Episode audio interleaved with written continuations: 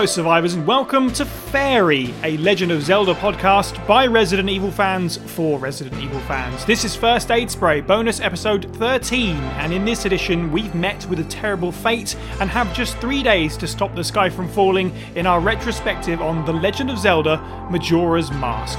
I'm your host, Sai, and joining me in Clocktown this week taking off his fire button Let's Play mask and putting on his first aid spray podcasting mask. And please don't do any nightmare inducing screams in the transition. It's fire button Steve Valance. Oh, temptation to scream is so hard. Hello. and our special guest on this episode, doing the same thing over and over again to get the right result. No, I'm not talking about saving Termina, I'm talking about game development from the YouTube channel Let's Talk Game Design. It's Zane Z slash whatever, as your Twitter says. Um, I go with Link just for canonical purposes. you know, my link this time around I, for this playthrough, um, previously, like two days before I booted it up, I had a friend with uh, a conversation with a friend about Mario's name being Mario Mario. Uh, what's Link's surname? And apparently, in some interview with Nintendo, they said his surname is Link. So in this playthrough of Majora's Mask, I was Link Link.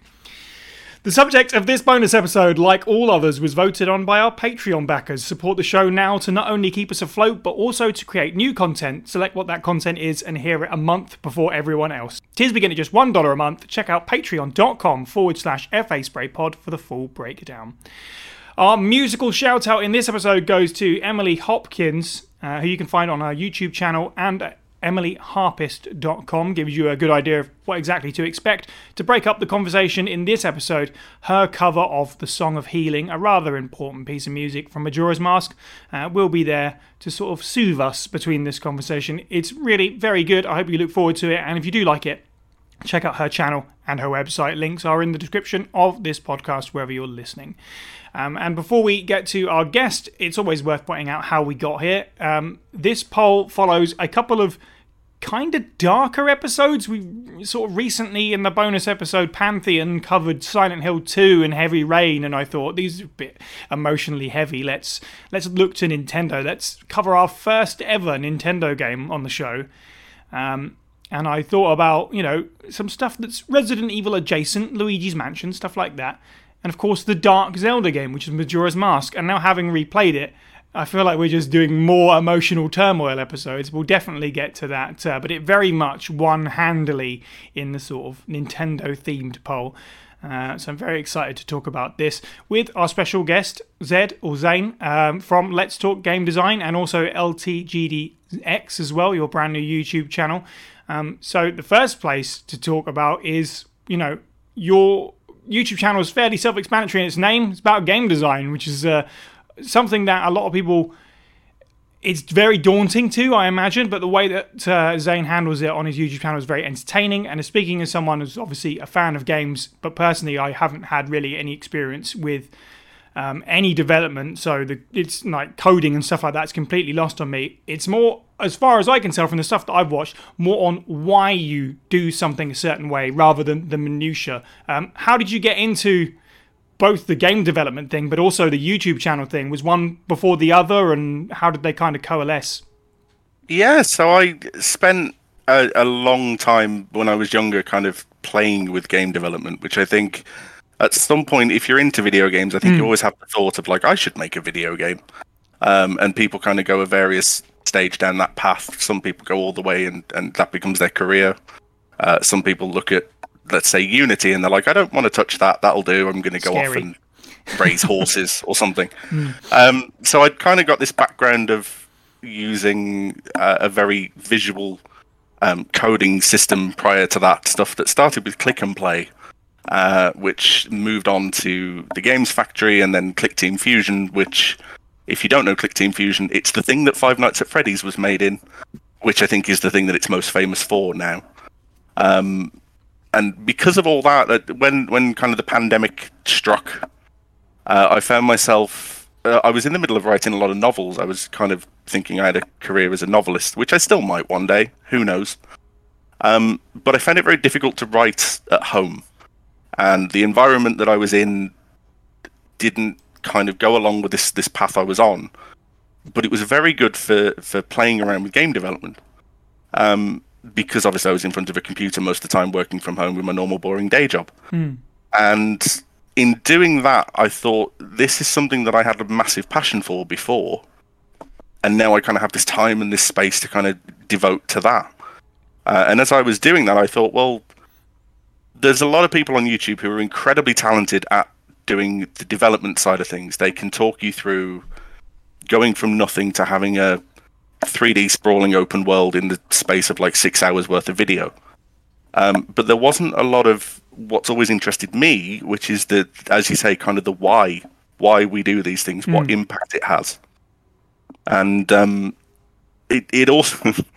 I always say the the origin of Let's Talk Game Design came out of spite, really, because I saw a lot of people talking about.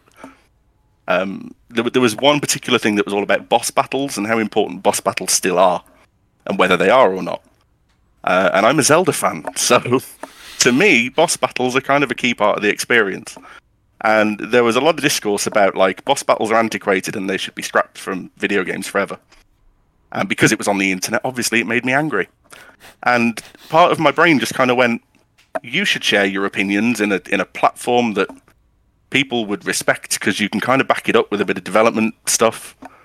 And it all sort of coalesced into like, let's talk about what I think about game design with some game development stuff to kind of reinforce and demonstrate the points. Um, and I, I just kind of started throwing that together, and that's where where LTGD kind of came from. Uh, and it's sort of developing along that quite nicely so far. Fingers crossed, you know. Um, but it's been amazing. It's it's a, it's a great little kind of path that I've stumbled on, partially out of, I guess, being at a, a loss of what to do with myself, and then partially out of spite. you know, not bad reasons to start anything, either of them. it's it is pretty cool to see how far you've come in that space of time um, in terms of the quality of the content. Um, and as always with our guests, um, hit up the description of this podcast for links to Zed's channel. And also, as I say, just from an entertainment perspective, you know, a game design, if handled by the wrong person, can be very dry, but there is, you know, some some love and some humor in there. The um, the stuff that Steve introduced me to on your channel um, is actually kind of sort of like where we, we've come full circle with it because um, it was the Zelda playthrough you did where you went through Zelda 1 talking about why it's good at specific points and why certain things were done and you know just talking about it from a development perspective um, which was yeah it's really interesting and it's really engaging. So my question of course uh, is how did you get into the zelda franchise and uh, what games stand out the most to you? Perhaps without necessarily spoiling the uh, full review for this episode i guess. Sure. Uh, I think that there are there are I think two that are most important. The first one, as you said, I did a what I called quite egotistically the definitive playthrough, because it was it wasn't my first video game, but it was the first one that I remember being engaged in. I suppose the one that kind of grabbed me in the way that we all that we're all familiar with with having something kind of latches onto the part of your brain that says this is a thing that you really get. This Yeah. is a thing that's for you. Um, and and that was the first time that I remember kind of being really really into a video game. And then it kind of followed on. You know, I kept up with the series from there. And then there was a point in 1998 where I was in a shopping center and they had uh, a, a shop called Electronics Boutique, which I don't think exists anymore. Um, and in the window, they had this display, and it was showing the trailer for Ocarina of Time. And I remember seeing it, and I was 11 years old, and I thought, this is the coolest thing I've ever seen. Hmm. This is it. This is the, this. And I did that thing where you're like, it'll never get better than that. This is it. It's pinnacle of graphics. We'll never have better graphics than these 64-bit polygons. That's everything to me. And and Ocarina of Time kind of became the next big thing that that I really connected to that well. Hmm. And then I, I've just kind of followed along, and I've never been. The, the, the thing that I think has always kept me with Zelda is I've never been disappointed in one. Whereas I think with long running series, especially when you think we're in the 30, year, 30 35th year of Zelda now, you know, some- t- for something to go that Yep. long and, and it's there, there are kind of ups and downs to the series, but there's never been something that I'm like, I really didn't enjoy that. Um, yeah and it, there's just always something to it that just grabs me and says, "Yeah, this is this is a thing for you."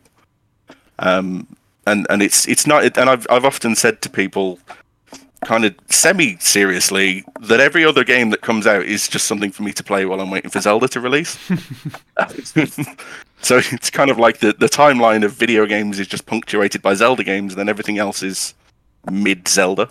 Yes, I understand. I do understand where you're coming from, definitely. Um, and and you're so right because even though there's games, a lot of games in series that will always be hotly debated about where they sit in terms of quality, and some games there are people that you know absolutely hate them. I famously, there's one title in the franchise that I can't stand, but there isn't one game that everyone goes, "That's the stinker." Even the games Yeah, that some yeah. people outright hate, the one that I do, there are people that love it. There are people that are really excited to see it on the Switch, and that's awesome. I'll never touch it again, but I'm glad you love it. And it's one of those games that, even though there are people that are detractors from it, there's there's people that absolutely love it. So Zelda, it really hasn't had that giant clangor yet, and that's pretty impressive for 35 years. I mean, the people there are people out there that love Zelda 2 as well. So Yeah, exactly. and I mean, the, the topic of today's episode, Majora's Mask, I think, is a very um, divisive game. With the, you know, you can ask some people, and it's it's just something they can't. They're, Right. they're just like, no, no, not at all. And it, I, and I think the Zelda series has always had the kind of.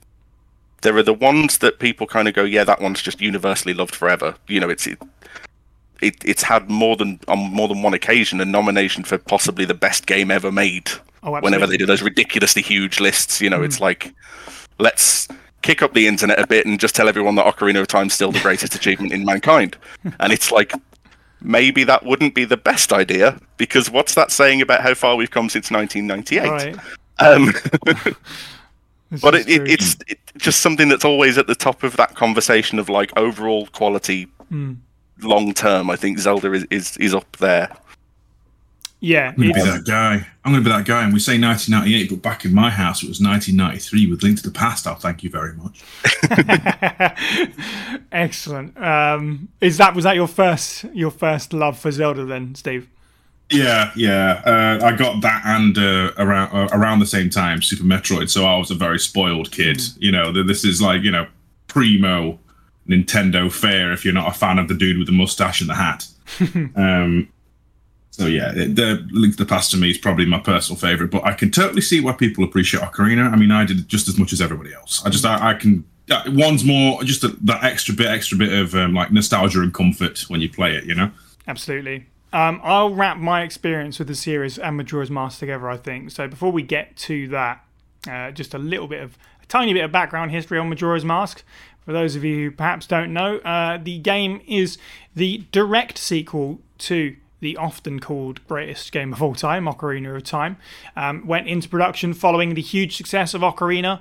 Um, and instead of a huge team, well, I say huge, probably big for the time at least, uh, working for about four years, as was the case with Ocarina of Time, uh, it was decided it would be a small team with just one year, rather famously, to produce Majora's Mask. Um, they already had the engine, of course, it is based on a slightly upgraded version of the Ocarina of Time engine. Um, and it was planned from the beginning to use time in a way to develop something that's both compact and also deep in its own unique way. Uh, it went under the working title and was first revealed, in fact, as Zelda Gaiden, Gaiden being the Japanese word for side story. And the game released in March 2000 under the final name of The Legend of Zelda Majora's Mask. It was just one of three Nintendo 64 games that required the uh, optional 4 megabyte expansion pack to play. Uh, it sold 3.5 million copies worldwide, which was nothing to be sniffed at. That's compared to 7 million with Ocarina, which, of course, you know, both of them are considered big successes in their own right. If, as I just said, a huge amount of difference in terms of um, production cost and time of development and such like that. So it was very well received. Nintendo, I think, were pretty happy with how it uh, sort of landed with its audience. Um, it was unanimously praised by the critics. EGM gave it an impressive 10 out of 10. Edge gave it 9 out of 10. for Famitsu 37 over 40. IGN and GameZone near perfect scores of 9.9 out of 10. Uh, it currently has a Metacritic score of 95 over 100 and it would be re-released finally after much uh, fan debate and demand online in 2015 for the Nintendo 3DS and get basically as many sales on that format as it did the first time around. So, as I say, let's talk about first experiences with Majora's Mask. Uh, Zane, do you remember? You, you talked about your first exposure to Ocarina of Time. Do you remember getting Majora's Mask in your hands for the first time, or even seeing it for the first time? What are your early memories of the game? I do. I remember having to save. I used to get, when I was um, 12, 13, I'd get given £5 a week for pocket money. And that, at the time, had to be saved for quite a while because, as I recall, I think Majora's Mask with the expansion pack, which I didn't have, was sixty-nine pounds yeah, or something. That, yeah, that sounds right. To be honest. Um, so it was like I, I saved up for quite some time to get that, and, and obviously the day that I did, I was like, well, that's that's my weekend sorted. That's basically the next however many months of my life sorted. Mm. Um, what I really liked about it is the the European version came the, all of the normal prints of the European version are on a gold cartridge, which was kind of like a neat little throwback to Ocarina of Time's Collector's Edition and also to the original Zelda being on a gold cartridge. Um, and it just made it feel a bit special. And mm. the the I remember the branding was kind of different because it had this green. I, I remember the the box had like a green look across it, and I'm, it was like this isn't any like any Zelda game that you've had before because they, they usually went with the gold and the reds and the, the blues. Um, and despite Link wearing green all the time, they never did a whole lot of green in the and the, the purple of the mask, and it was kind of like mm. a this seems different. Mm. Um, and then you kind of get into it, and you're like, oh no, it is, yeah. it's very different. Um, Steve, what's your first exposure to Majora's Mask? So Steve only played Ocarina of Time back in like the 90s. It wasn't until the college years when someone was selling their GameCube and th- they were also selling some games, and one of them was the Zelda collection. Now I know from general fan feedback the uh, the Zelda collection version of Majora's Mask is not what we consider the best, but it was my first time playing it, and I uh, I had the probably not the wisest decision to back to back Ocarina and then straight into Majora at the time. So I was about you know a teenager, 16, 20 something, whatever, you know, edgy kid, like, oh, yeah, I'm playing the edgy Zelda game now because I didn't get to play it when I was younger. Um, so, yeah, I, I came to this very late hmm. compared to most and uh, had a great time. I uh, lost more than a weekend to this because, obviously, despite it being a quote unquote mission pack, it's a fairly lengthy jaunt when you hmm. think about it. It's not all that much shorter than Ocarina of Time. Really. No. When you when you you look on how long to beat, as I often do, and look at the aggregate completion times, it's it's really not that much shorter. Mm. I remember I remember playing it for a good long time. Uh, mm. You know, because hundred percent this thing, you have to go through a lot. Yeah, so I'm gonna uh, I'm gonna push that one out even further. I definitely came to this game the latest. Then um, I didn't really grow up with a whole lot of Zelda. I mean, I I was in a Sega household. Um, my earliest Zelda game was Link's Awakening, and I don't know why or how that happened. I think it was one of those situations where a friend just sort of like said, "Hey, play this," and I'm, uh, I still have the copy. I could literally reach over and grab it. It's uh, so that's sometimes that's just how that goes. That was the first Zelda game that I experienced um, to some degree. I didn't really got that far with it, but I didn't have a Nintendo home console until the GameCube. Um, so I I had some. I was aware of all the games from magazines and from Nintendo fan friends. I'd seen Link to the Past being played, and Ocarina of Time being played in various amounts, but I'd never had that experience until sort of my late teens, uh, when one of my closest friends, um, I used to just spend all the time around their house and vice versa, and we would just play video games constantly, as you did around that time when you had uh, too much free time and nothing to do. Um, and Zelda was a huge thing in their life, so we uh, put a lot of hours into all of the games. She sort of introduced me to a lot of the games, and her favorite uh, at the time was Majora's Mask, and I've actually checked back in, and it's still Majora's Mask, which is kind of cool. Um, and I just have this very strong memory of sitting in my bedroom at my parents' house, curtains drawn, getting through Stone Tower in the pitch black. It was like probably summer, to be honest, you know, and we were just blacking out the sun and playing Majora's Mask over the course of a week or whatever, um, just so that I could experience her favorite Zelda game. Uh, and it really stuck with me. And maybe that's nostalgia. And um, we'll definitely get into reasons why I loved this game. Um, for certain, but it's it's always stuck with me because it's been one of those ones that I'd always put right up the top. Even though between playing it then and playing it on the lead up to this, that's probably about 12 years where I haven't played the game. I mean, I picked it up a little bit and maybe played the first dungeon, but I've never actually sat down and done the whole shebang in over a decade, despite the fact that I would always say it's definitely one of my favourite ones. So I'll leave that there. Whether or not that's the case, we'll get round to that, I'm sure. But that was my introduction. So let's talk about um, perhaps one of the easiest things to talk about with this game, sort of the aesthetics, the visual, and the audio design. As we mentioned, it was based on the Ocarina of Time engine. Really only had a year's worth of time to stew, so in order to save time, perhaps, uh, there is a lot of I don't want to say re. Truthfully, it is reused stuff, but that sounds like a dirty word at this point. You know, people pass that around like it's something to be ashamed of. Um, I feel like perhaps it's more uh, clever reusage of things uh, rather than sort of cheap and easy. Zane, what do you think of?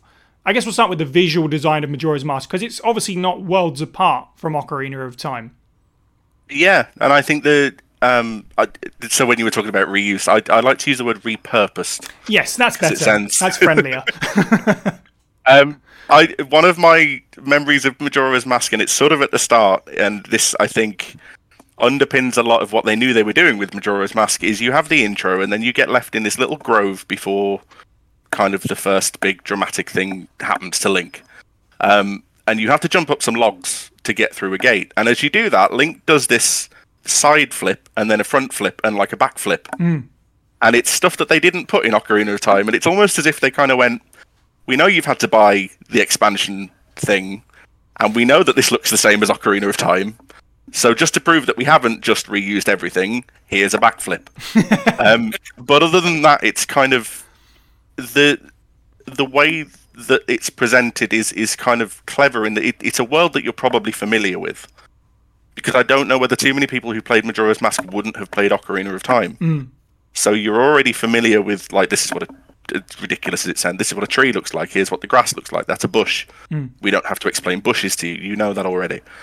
Um, and having that familiar that familiarity with what the world's supposed to look like kind of helps them to set the scene for where the story goes. Mm-hmm. Um, as much as it was obviously a time saving thing, you, have got a year to make a game to follow up Ocarina of Time. Good luck.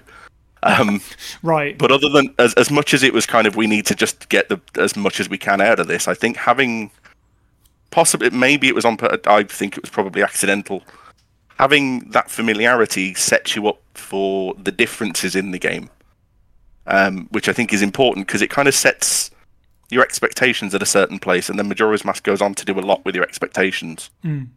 Uh, and I think that almost ex- enhances the experience in a really coincidentally pleasant way. You know, where they they kind of got away with that as like a little sly one, where it's just like, well, this happens to make it better because we're reusing everything. That's good, isn't it? um, it is amazing, isn't it, that that perspective can totally shift with such subtle nuances of the way you use things. Instead of just going boo, we look at it and go, "Oh, that's quite interesting, actually." Because for me, and like not to sort of put the cart before the horse or anything, the the reuse of ocarina stuff um, in the way that they do it actually adds to sort of like this kind of strange, hazy, dreamlike feel of Termina. Like, and we'll talk about theories therein much later on, but it definitely plays into sort of some questions that you probably have as a player as you go through this, and you're like, well, why is that person here? Or why is that person's face here? And stuff like that. Um, it really adds to what, right at the beginning of the game, especially the location they throw you into, makes you feel like, well, this is a whole strange new world. Um, Steve, what do you think of the the visuals overall and the the reuse or repurpose is the yeah the better word? It, it, lends itself into that otherworldly. Like I've used this word a lot, but the uh, the anthological kind of like feel to it, where you know it's it's the same cast, but they're now playing different roles. Mm. Um, but they do a lot more with it. Like I, I, feel like some of the characters in Ocarina that are a bit more one note are obviously less so in this one. Um, I, I don't know how in depth you're going into, but the fact they find a use for both of the uh, the Lon Lon Ranch girl, whose name is for some reason escaping me at the worst possible time. You've got her young iteration and adult iteration now as sisters doing different things, um, and you've got the um, oh, what's his name, uh, evil Luigi guy. There's now three of them, and they all do different things. You know, uh, it, it- it's nice to see. It's uh, again, I think very much it, it plays into that dream dreamlike quality. But I want to say that uh, honestly, I think the visuals are still very strong. Like even areas that in Ocarina could be considered a little sparse. Uh, most most places in this are jam packed in terms of like you know stuff to do or you know things, especially like Clocktown, the swamp. Uh, Snowhead obviously is a bit is a bit more vacant. It's a snowy mountain. You don't expect much hustle and bustle there. And um, you know, Ikana is like a a corpse mountain, for want of a better term. So, you know, I, but generally, lots of the places are very uh, well built. In, at least in my opinion, to like, be a place, despite it being like you know debatable on theories and whatnot about what Termina is, was, shall be. Uh, it's very well put together. Like I would argue, a lot of places in Termina are more well built than Ocarina of Time itself. Is, sense, it's a year after that game, but um, yeah, I'm tripping over my words. No, uh, it looks know- re- it looks it looks really good. Bye.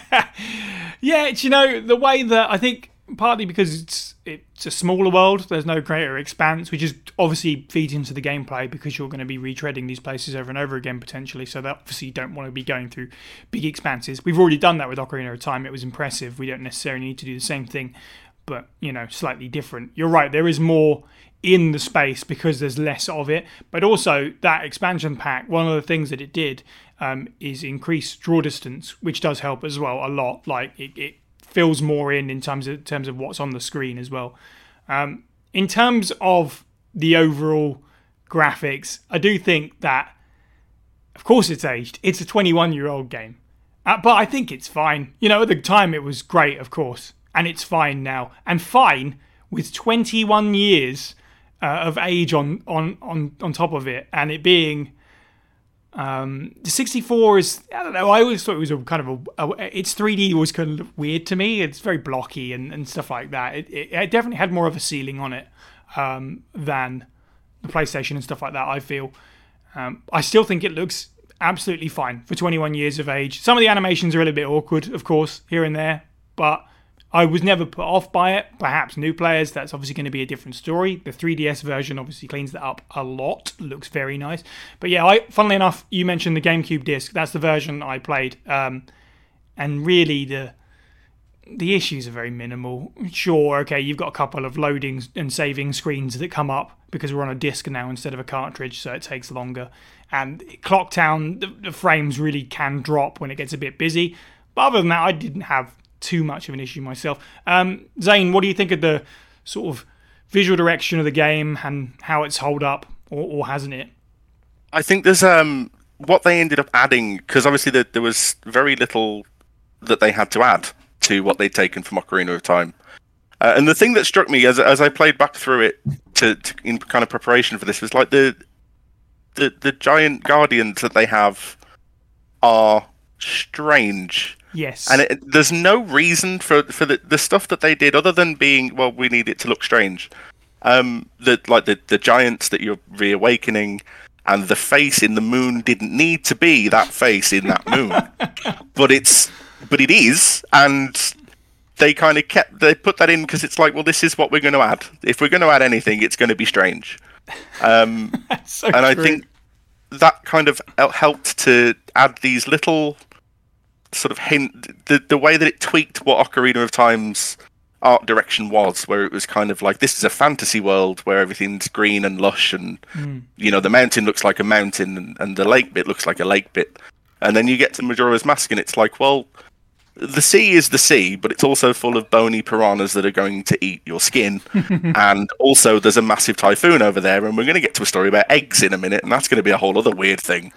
Um, and it was just kind of the, the setup taking the same art direction and then just sort of corrupting it a little bit. So they took the textures from the Gerudo Valley and, and built a, a skeleton mountain.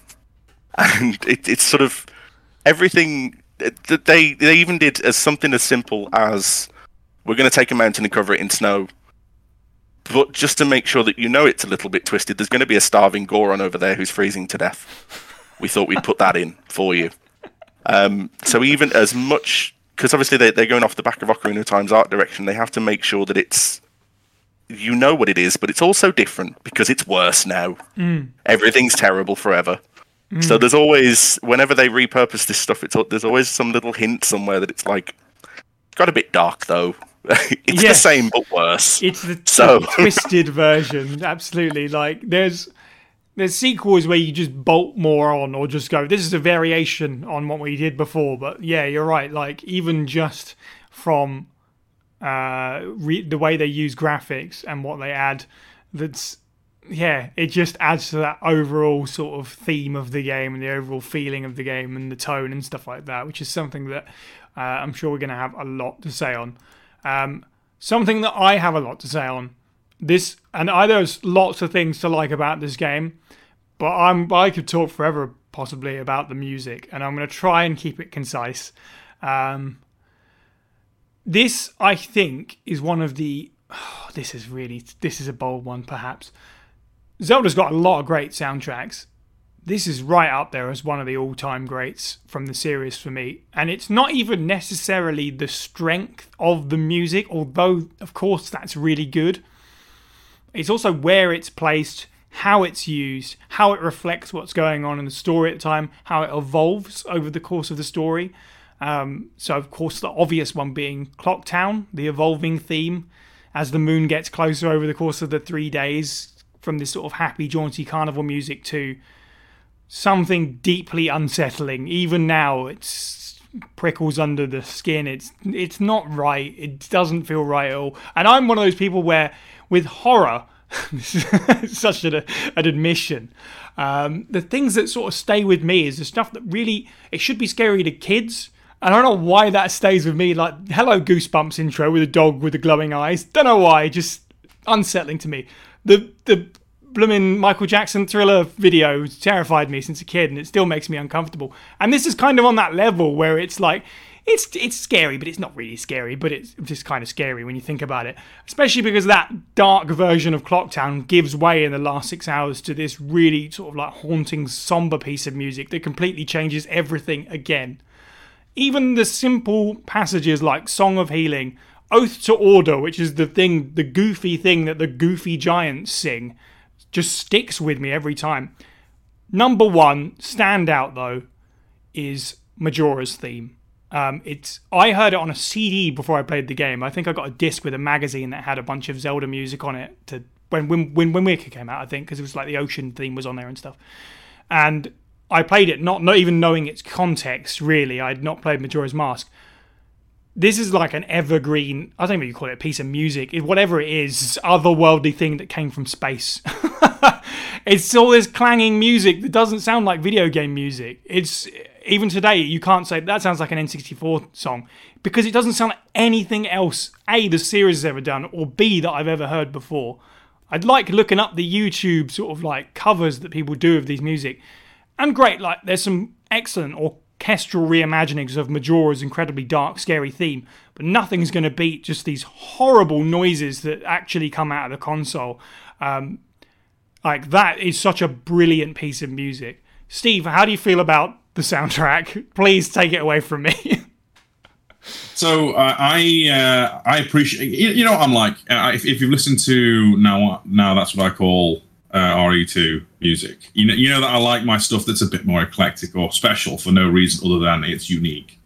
Um, and because a lot of the tracks in Majora, at least to my knowledge, don't get much airtime outside of any of the rest of the Zelda games. Whereas Yeah. most of the Zelda games, there are a lot of carry-on themes. Obviously, there's unique ones for the dungeons and whatnot. We all know that. But uh, because that, it's kind of special to me. Uh, I personally love, like, you know, especially the dungeons and stuff. They feel, if they're more high fantasy in classic Zelda, in, in you know in most traditional Zelda rather, in, in Majora's Mask, sometimes it, it, it verges on the industrial, like Right. uh, or or tribal. Like in, in the temples in particular, like Great Bay Temple, I swear it's like you know a bootleg Command and Conquer track is playing while I'm playing this this torture place. You know, uh, it, it's and then you know the the oh, what's the right word? The terror and uh, disquiet of the the final six hours in Clocktown.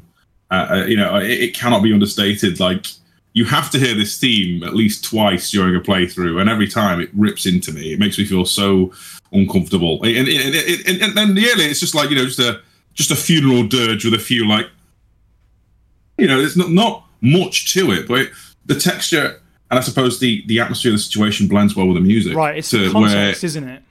Yeah, if I, if I listen to this track on its own, I'm still like getting very uncomfortable, very uh, unnerved. It's it's like James has just found out the truth in Silent Hill 2 or you know some other apocalyptic revelation, and all it is in this case is you look you look in sky, big face about to hit Link.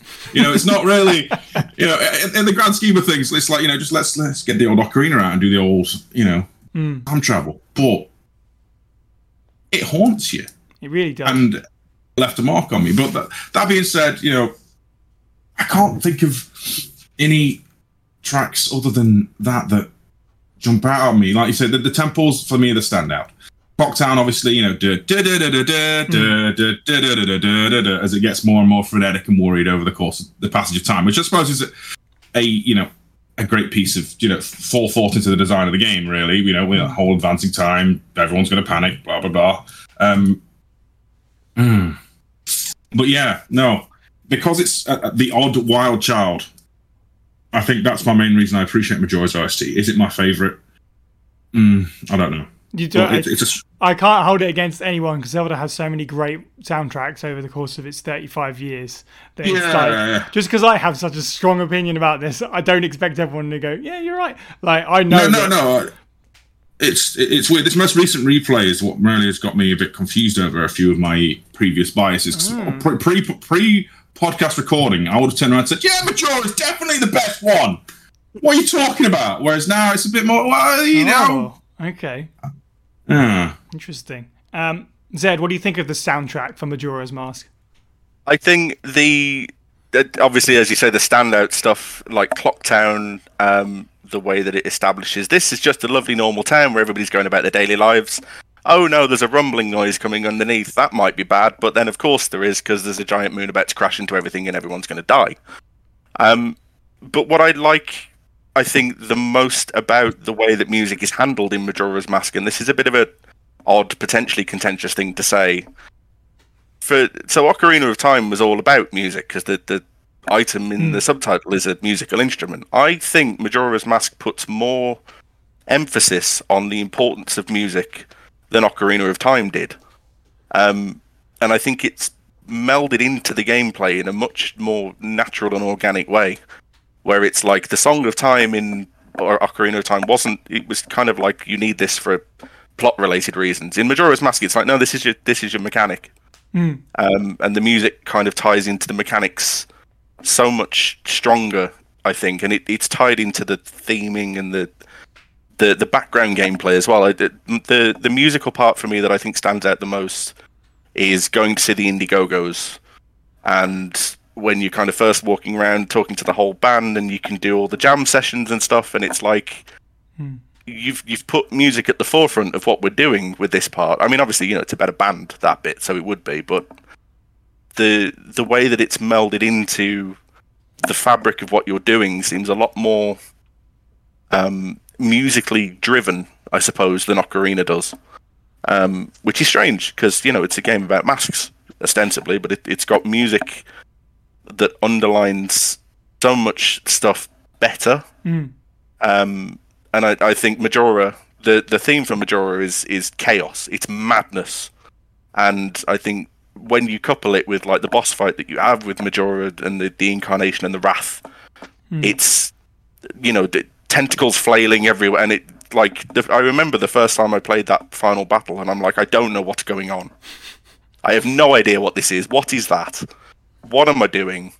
oh my god, this is this is mad. You know, and Ocarina of Time ended on such a kind of epic sort of one-on-one, Right. you know, cataclysmic. The skies have darkened and blah blah blah, and it's all super dramatic. Majora was just like I don't, and it was just panic, this mad panic, and I think the theme and Majora as a as a evil entity and the way that you react to it, I think, is tied together. Um, and I think that the tying of music to the theming of the game was just a little bit stronger in Majora's Mask. Um, and, and I mean, they didn't add too much more. You know, they, they had motifs that they could take, but then Termina Field gets this sort of updated, it, like it's Zelda, but it's not Zelda. Yeah. You know, it's it's it's not your Hyrule Field theme, but it's close enough that you know that that's something that you're supposed to be thinking about. Mm-hmm. Um, and everything just kind of seems undercut really well by the the music they decided to go with. Other than the Deku Palace, which got stuck in my head and started to grate on me quite a lot because the stealth. I'm not a big fan of forced stealth sections. Even Right. in Zelda, I'm not Yeah. a fan of forced stealth sections. Um, it's nothing wrong with the music. It's just I had to listen to it for like an hour. So it's just like, okay, I get it. You're, you're in a palace, cool. Um, but other than that one tiny, which admittedly was my problem, um, I think the the way that the music ties into the game is so strong, and I think if that wasn't working as as hard as it does, maybe it'd reduce the impact that the theme and the the atmosphere of Majora's Mask has. Um, but yeah, I, I mean, I, I it's weird though because I still wouldn't say it's like near my favorite Zelda soundtracks. It's it's one of those things where I'm like I I respect it and I need it and the game needs it and it's better for having it, Right. but I don't know whether I'd put it on a playlist. I suppose is the the, the way that I'd sort of come down on it in the end. Sure.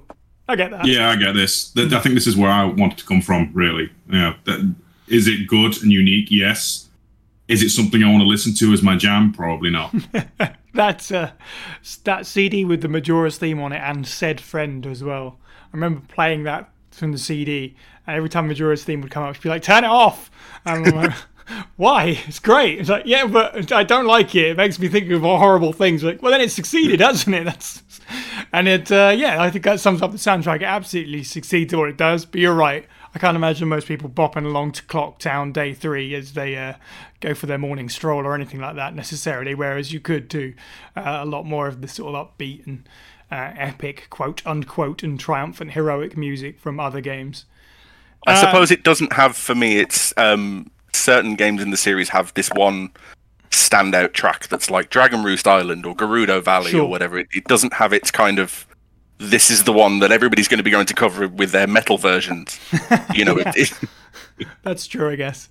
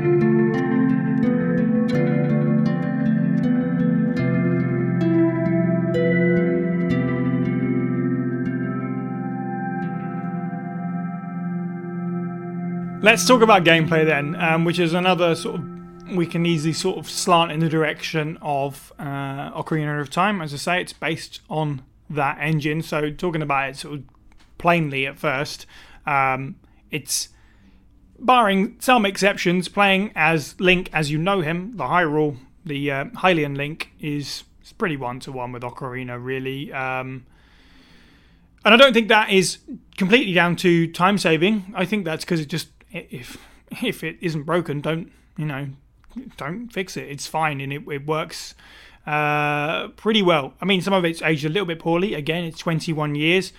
Stopping to use the bow doesn't feel great these days, but you know that's fine. That's, that's how it goes. Um, personally, I've never overly been completely fond of Z targeting. I've seen people use use it to great effect. Sometimes, for most of the time, for me, it was like seventy percent success rate with it. Uh, other times, I'm sort of bashing away until I hit the right weak spot. Um, but I think that's more of a more of a me thing. It just I, it's always been a little bit clunky for me.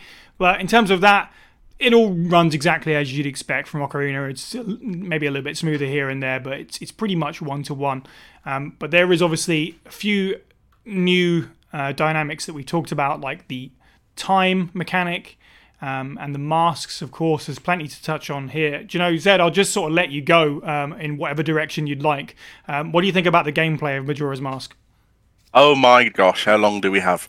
Um, so Link, as I think, Link is Link. Link mm-hmm. just does Link things, and I think that's sort of underpinned by the fact that the items you get are just different kinds. Of, like you, you did the dungeons and you just get arrows for yeah, your bow. Yeah, you know, it's like this isn't that game. We're not doing the thing where you get something um, different every. Where do you, super important, you know, items and stuff. Where do you get the hook shot? Is that a dungeon item or is that? Uh, you get that from the not the pirate fortress. Ah, it's just okay, a, which is not actually like a traditional temple. So yeah, yeah exactly. No, yeah, yeah, it's it's just kind of like it's just here. It's part of your story. You'll get it. Mm. You know. Um, and it's kind of the, and the reason they, I think they did it like that is because obviously you've got the mask transformations, which are where the real change in the way that you're going to be playing comes from. Right.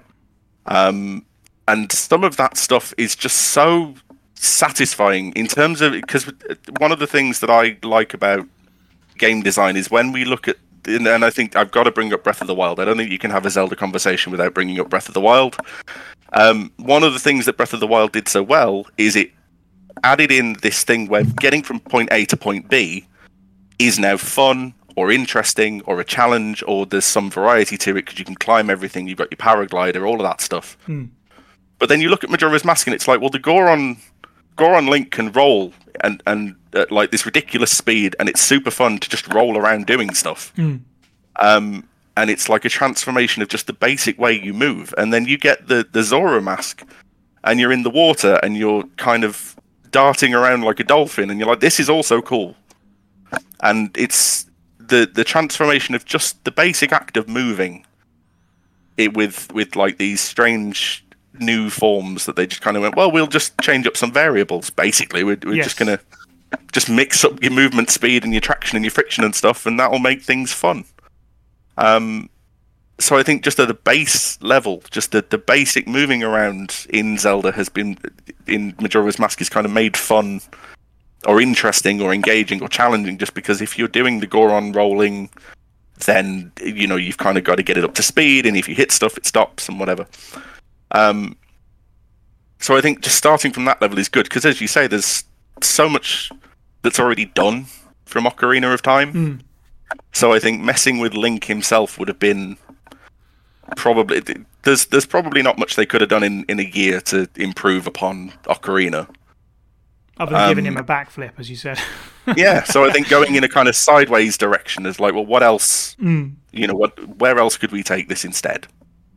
Um, I think just that basic part, starting there, yes. and then everything's built on top of that, because the the more that you change form, the more that you change weaponry, the more that you change you know, even Deku Link can kind of the the thing with the shrubs in the floor where you can kind of boost up now. Um, Link historically has never been too great at vertical movement. Yes, you know, he didn't have a jump right. button mm. in most games, so all of a sudden now we're kind of going vertically, free free form vertical. You know, because you're kind of hovering and you've got like certain a certain distance you can move in. Um, so even just taking it to a vertical level was kind of interesting. And I think what they did was just kind of explore the space better and a little bit differently, um, which then under, underpins and changes everything you can do with Zelda when you're on the same engine. Really, Yes. Yeah, it really Um, does explore the potential of that engine when you can move in all these different ways that you couldn't before. Just you're so right. Not you know not just speed, but sort of depth both ways. Being able to move underwater actually, um, in a way that just even now when you're playing as the Zora and you're just sort of messing around um, Great Bay, just sort of dipping out of the water and, and diving back in, just feels nice. It just does. It still does. It's just feels good to do. and it's got no purpose. That that thing where you can kind of dolphin dive out of the Right. surface, it's got no purpose at all. They It just feels it cool. Cool. Yeah, it just makes you feel like a cool, like yeah, I did that, you know. And you again with the, with the Deku, it just adds something that they've never done before. It's it's brilliant. Instead of looking at something and being like, how can we tweak this, and you know potentially making a, great error by changing Link that everyone was so already um, acclimatized to with Ocarina and the way that he moved and stuff. They just put like three extra play styles on top of the game that you can swap in and out of to solve puzzles, to do combat in different ways. Each of them have their own advantages. Uh, yeah, I'm a I'm a huge fan of this, and also it's sort of, and I'll touch on this later, but it, it touches a wider impact part of the game. It's not just a gameplay thing. For me, it, it, really helps with the story as well. Um, Steve, what do you think of the the main masks? Honestly, uh, the the way that they are given out is kind of, I think, very fun, and the fact that it actually forces you to be Deku Link for a fair while before you can even get back to your traditional form. So, like, yeah, this is this is Zelda, but it's different. You know, you, you have to learn these new move sets, and the fact that they are literally like a full a full set of tools as opposed to you know just here's a boomerang you throw it it goes whoosh enemies go oh and then you know you, you whack them with a sword. It's it's a bit more to it. Like you now have also got these electric fins. Or if, if you roll really fast you go from being a uh, a better sonic the hedgehog game in 3d than sonic adventure yeah don't come at me uh, into a very angry bowser ball you Yes. know with spikes Yes. a lot, a lot, I think Zed hit the, the nail on the head that while locomotion is probably their main thing, the fact they do have a full diverse moveset is great. I just want to, while while we're talking about gameplay, I want to touch on the fact this is probably the only Zelda game I know of where the main quest is very de-incentivized. It feels like, despite the fact there is an obvious threat. Like you know, it's the most obvious in that you just look up and there is a time limit, but you can we rewind time whenever you want. And there are so many side quests. It feels like in this game there are more side quests than there are people, to the point where I have not played Shenmue more than ten minutes. But it feels like is this what Shenmue's meant to be, where you're basically going around solving everyone's problems and occasionally getting to the main quest. Like there's so many things to do, mechanically speaking, that you never touched on in Ocarina. Like you know, there, there is a UFO fighting, uh, there there is dog racing. Uh, th- th- there is a. I think you actually have to do it, but there's like a swamp photo tour you have to take. Yeah, yeah, Goron racing. I, I, I, I, don't want to say racing, racing, racing, but there's a lot of racing mini games. A lot of racing. There is. you know, um, oh dear, I'm, I'm losing is my train it of is thought actually a little. something something that I, I thought when I played through this. I was like, the Zelda series. You think about the main kind of antagonist of Zelda, and it's like, well, Link's going to go save Zelda from a an evil thing again, and it gets a bit. And, and people often bring him. It's a bit repetitive. It's just the same thing. I would say Majora's Mask's main story is even more reductive than any of that. It's like. This guy stole a thing from you. Here comes the moon. Go stop him. Yeah, And if if that was it, it, and it's it's mad because it's it's sort of like if that was the story, Majora's Mask would be awful. If it was just Yeah. go over there, stop that guy, you saved the world again. You're Link, you did the thing. Um, but the the way that they use that to kind of force you to meet these people in this place, and it, I think you're right. I think there's more side quests um, than there are, you know, in in most other games. And I think the side quest is where Majora's Mask's biggest strength is. Um, yeah. because one of the Uh. things that struck me is that the NPCs in Major- I would say at least fifty percent of the NPCs in Majora's Mask are part of a quest, um, and and that's something that you don't get in other Zelda game or even games of of this type where everybody is somehow involved in what's going on, and it I gives mean- you this kind of reason to go and talk to people um, and to do stuff. It's the first Zelda game to give you like a uh, an itinerary book where you're basically a nosy little Parker learning everyone's routines, uh, and, uh, and you get results and rewards and things. But it, the fact that it incentivizes you, literally being like you know the busybody of the town, learning the things, knowing where they're going to be, uh, it's a very interesting take on it. I like I it doesn't feel very Zelda-like at all, but it also is probably one of the main things I enjoy about it uh, me- mechanically going around and just figuring out this person's day. And obviously, one of the biggest side quests in Majora's Mask involves literally like nailing down an entire routine, finding out where this person is. You know, the, the Just finished that yesterday. Yeah, that was it was a long, long hour and a half of my life. Yeah, and if you misstep misstep at any point, you have to basically go back in time, which isn't as bad. You know, I want to just I want to reiterate the time travel mechanics in this because I've I've seen people like on the first HP Discord and the like complain about oh no, there's not enough time to do anything. It's fine. You play the song, you start again. Uh, a full three day cycle will run you what six hours? I don't know. It's not it, it's it's not too unbearable, is it? Um, I've always had this theory that people didn't get the Song of Slow Time, and that's why they thought the game wasn't Yeah, right. like sort of forgiving enough. Because you can kind of like if you just went out of the observatory without ever talking to that scarecrow, you wouldn't know unless someone told you. Um, that like this is a thing you can do, Hmm. and it's it's really because it's such a major thing to do if you want to kind of get into the hundred percenting it because you need the time. Um, and they just kind of put it on an NPC that you can wander past, and you'd never talk to if you I mean, didn't, you know. how many people talk to a scarecrow? Uh, Yeah, exactly. So, uh, podcast listeners, just play the Song of Time backwards. Wink, wink. You're fine. Yeah. Uh, yeah, no, it's, it's funny because it plays into that idea of yeah, you, you you're going to talk to everyone in this game, so you probably should go and see what the scarecrow has to say because it's it's going to help a lot, as you say. I I agree. You know, um, depending on your perspective, some people think that the time mechanic is a stroke of genius or a pain in the bum, depending on what you, where you look at it, but. I, I I really like it, you know, because you absolutely completely can wind all the way back to the beginning whenever you like, or right at the end of the three days, use all that time up how you like, and then take what you've learned. You know, that is what time travel in a lot of time travel stories is about. The frantically uh, scribbling in a notebook, funnily enough, that Link does, of someone trying to, you know, do everything right. Like, I messed up, I'm going to go back and do it again, and trying to memorize everything they need to do. So it's kind of funny in that way. Um, nothing's missable because of it as well, which I really love. You know, there's nothing Yeah. that you can't.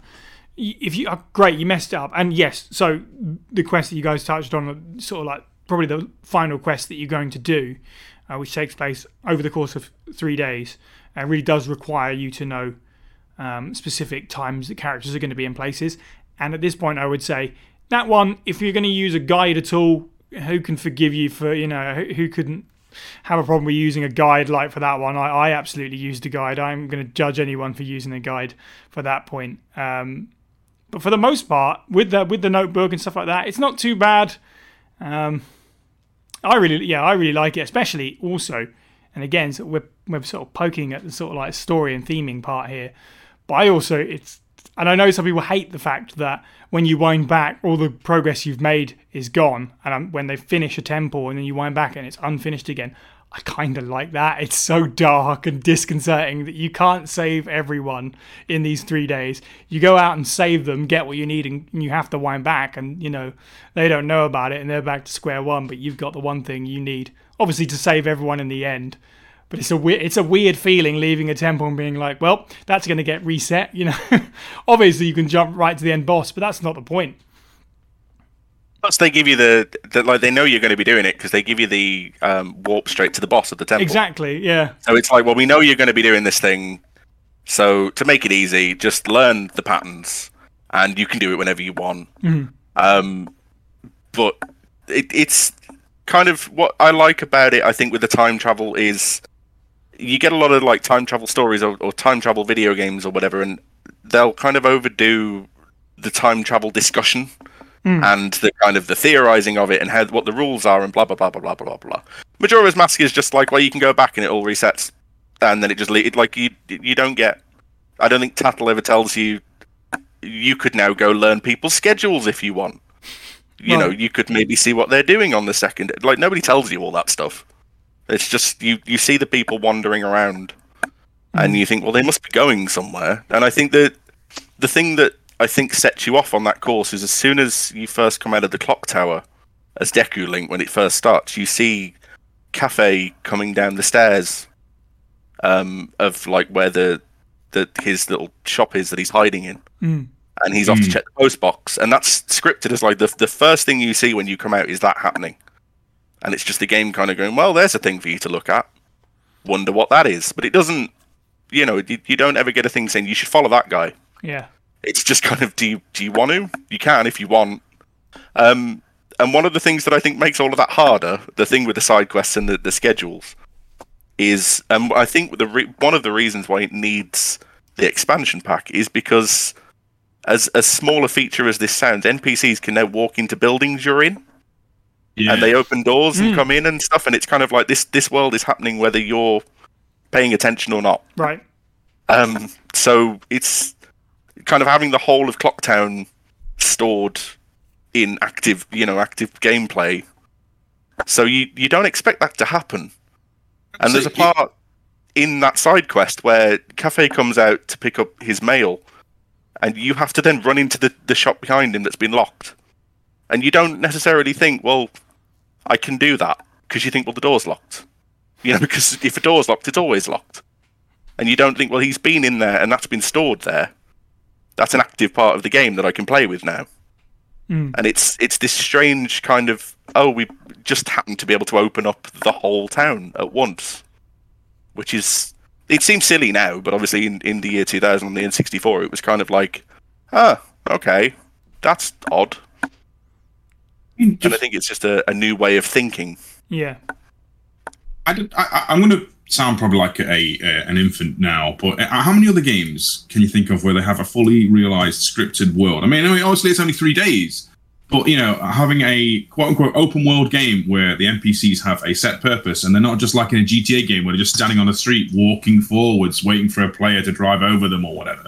You know, where they actually have purpose, have a narrative, and it's uh, very tied into the gameplay, isn't it? You know, the fact that you have to work around it, like Zed said, you can't get into most of Kafei's quest if you don't sneak in behind him as he's getting his mail. Right. And you know, there, there are some little instances like that. Um, you actually have to solve like the big crisis at Snowhead before you can even try and resolve getting a better weapon than you start with, which is the Kokiri sword, which also features two of the funniest NPCs in any Zelda game fighting.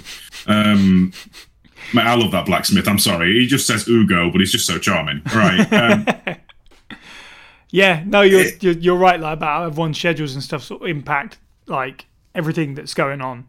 Like there's so many examples of that. Like one that you just said as well with the temple. Um, you have to beat that temple in the first day if you want to have a shot of uh, getting your sword all the way up to sort of like the best that it can be in one shot. Otherwise, you reset. You have to do the temple boss quickly and then go from there. Um, and just talking about that Kafei quest and stuff like that. Um, there's the old lady who gets mugs, um, and if you save her, you can buy the bomb bag, whatever it is.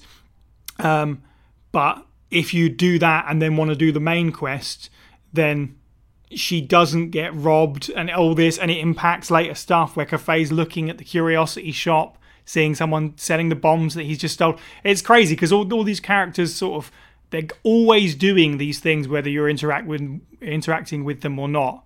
Um, and obviously, you don't trigger the scene; it doesn't actually happen. But it is interesting to think that those events are just taking place over and over again until you sort of interrupt them. I mean, uh, we won't be the first to make the comparison to the film Groundhog Day. So yeah, let's get out of the way. You know, but Yeah. the fact you are basically Bill Murray's character learning what everyone is going to be doing, what they're going to be doing, how they're going to be doing it in a full game like this, it, uh, it, it's it's weird. Like I said, the, the only thing I can think of that may be similar is Shenmue, and I only have secondhand knowledge of that game. I'm sorry, Yu Suzuki, it looks boring. Um, I, I'm going to get pulverized for that comment. you might do. Uh, you know, I, it's I don't know if any other Zelda games touched on that kind of mechanic though, have they? There's no been There's never been a time limit I would mechanic go- outside. So far as to say that I can't think of another game where everybody in it is scripted to do something important. Yeah. and they're trackable. And you can if you want watch everyone just going about what it is they do. Um then you can kind of follow them. And like if you what what helps as well is if you talk to them over the 3 days and their their dialogue changes to reflect the fact the moon's about to kill everyone. And they all start having opinions. And you know they're npcs with changing opinions on stuff. And you've got a guy who's like we need to finish this tower. The moon's not going to fall. Stop it. It's all a hoax. And then you know the mayor's having a big argument and that kind of carries on. And it it's it's watching people be people hmm. and actually deal and it's it's only possible because the the time limit is there because they can kind of space it out and script it over you know this certain thing can happen at this point um and it it's i'm i'm struggling to think of another game that's so kind of it, it it's going to happen whether you're involved or not yeah. um, which I think helps to give you some agency and some importance because it's like, well, you will change these events, and that'll be, and, and you know, nobody else will do that. That's you. You you can directly see the impact of what you've done, and it's it's so different to a game where you just talk to someone, and they have one line of dialogue, and it's just, oh hi, isn't the weather nice? You know, there's none there's none of that in Majora's Mask. Everybody has something somehow relevant to say. Yeah. Um, It's the and- poor and I- Goron whose room you nicked to Yes. do the main quest, and it, it unfortunately has the same name as you. Because of that, you can then do you know you can do the whole Kafei Anju quest, but you know you have kept him outside, and his his mood has obviously dramatically changed because he's stuck out in the rain because it will always rain on the second day. Is it the third day? I think he, you kick him out uh, on the first day. So yeah, for the, for Yeah. into the second day. But yeah, that's that's the other example that I meant to mention. Exactly that, like you just affecting that Goron sort of like path of events by doing that. So he has to sit in the rain. Uh, yeah, just stuff like that. It's so good. Um, so let's talk about sort of since we talked about um, the world a little bit there. I suppose we should also talk about story a little bit. Um, and as Zed sort of pointed out, it's pretty bare bones, really, really. But like, if you wanted to reduce it right down, it's literally uh, what you'd expect. You know, go to four co- four corners of the map, grab the MacGuffins, and stop the evil. But obviously, it's not that at all, is it? Really, you know, it's not Ganondorf. it's a giant uh, moon that's been called down by a possessed mask, which has taken over a lonely child.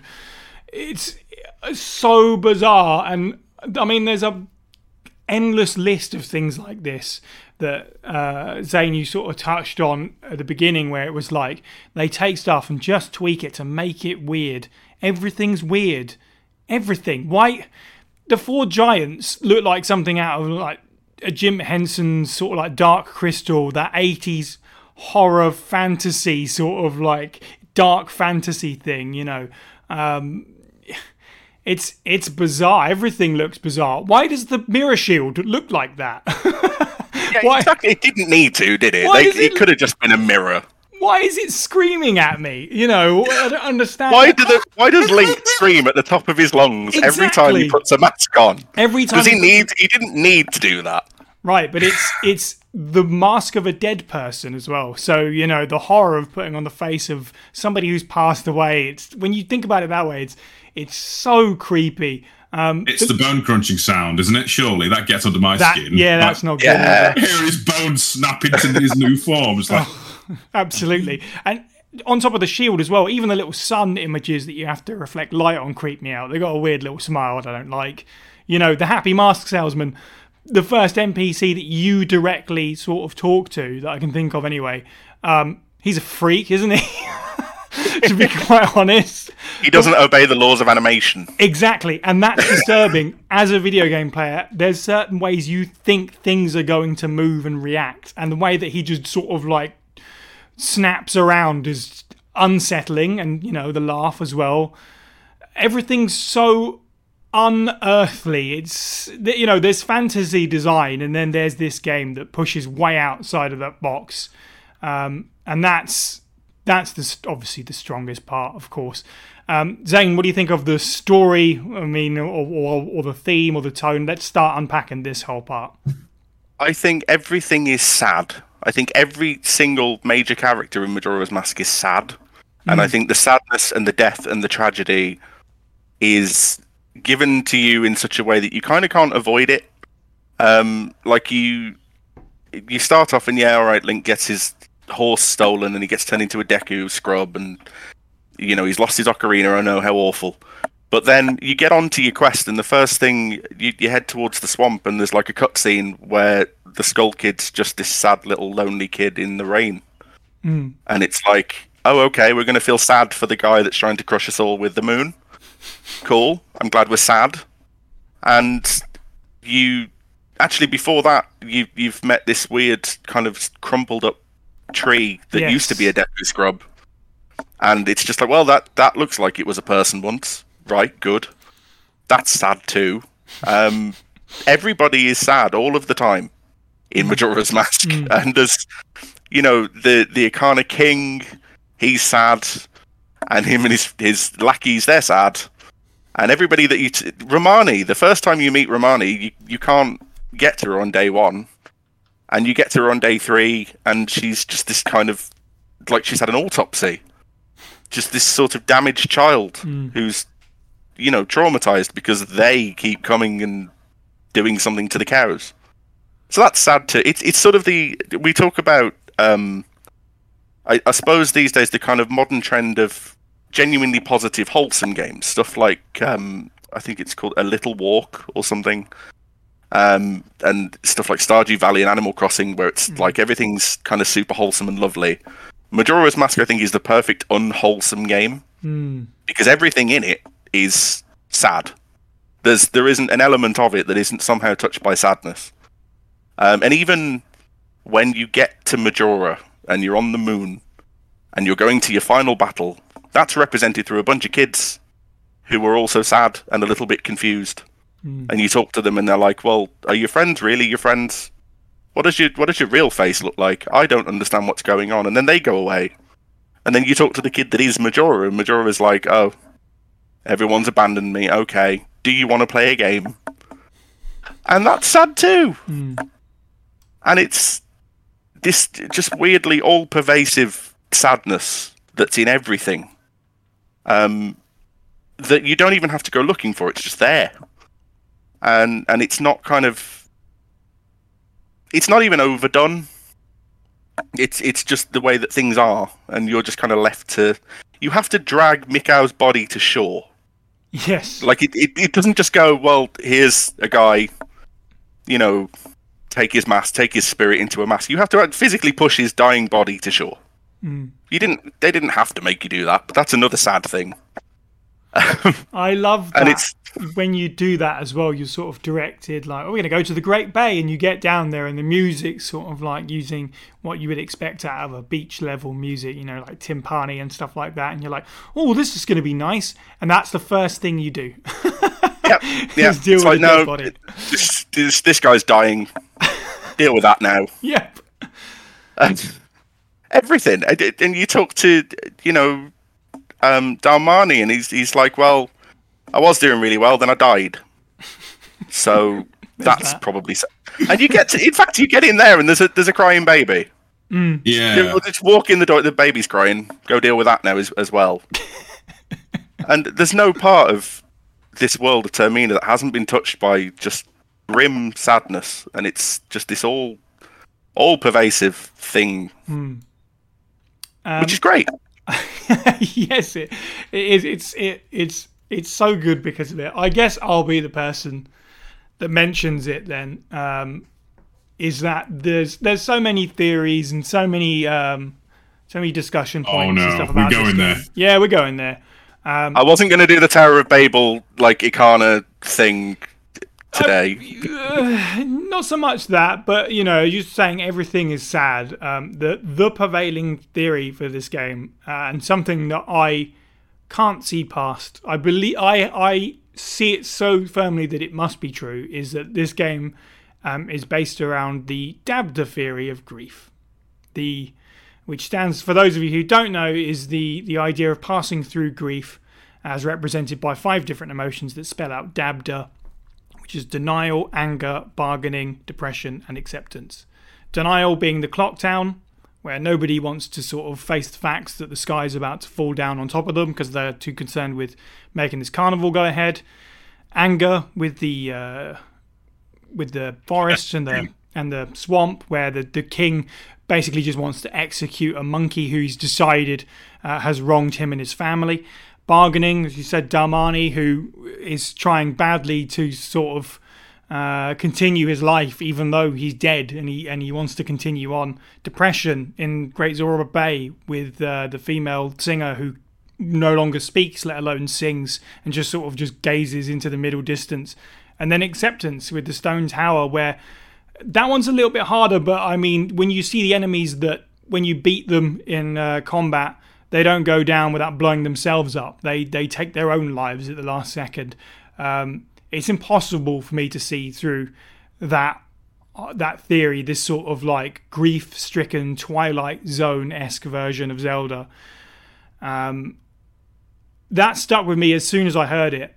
Um, which probably would have been after playing Majora's Mask for the first time, but it just I went, oh my goodness, that seems yeah, that has to be a thing, and I and I found it to be true playing it through it again, and in that sort of twelve years between playing it and the first time, uh, and playing it the first time and playing it now, I was so sort of consumed with that idea, and it stayed with me so much that a friend and I um, who we make music together and stuff, and we we put out a little EP of um, songs inspired by video games and video game characters, not covers, original songs, but sort of from the perspective of certain characters and stuff.